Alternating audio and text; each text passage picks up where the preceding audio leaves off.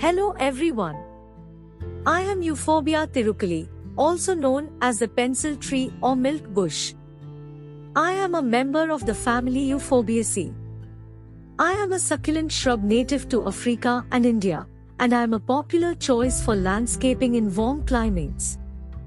I am an evergreen plant with long, thin stems that can reach up to 10 feet tall. My stems are green when young but turn brown as they age.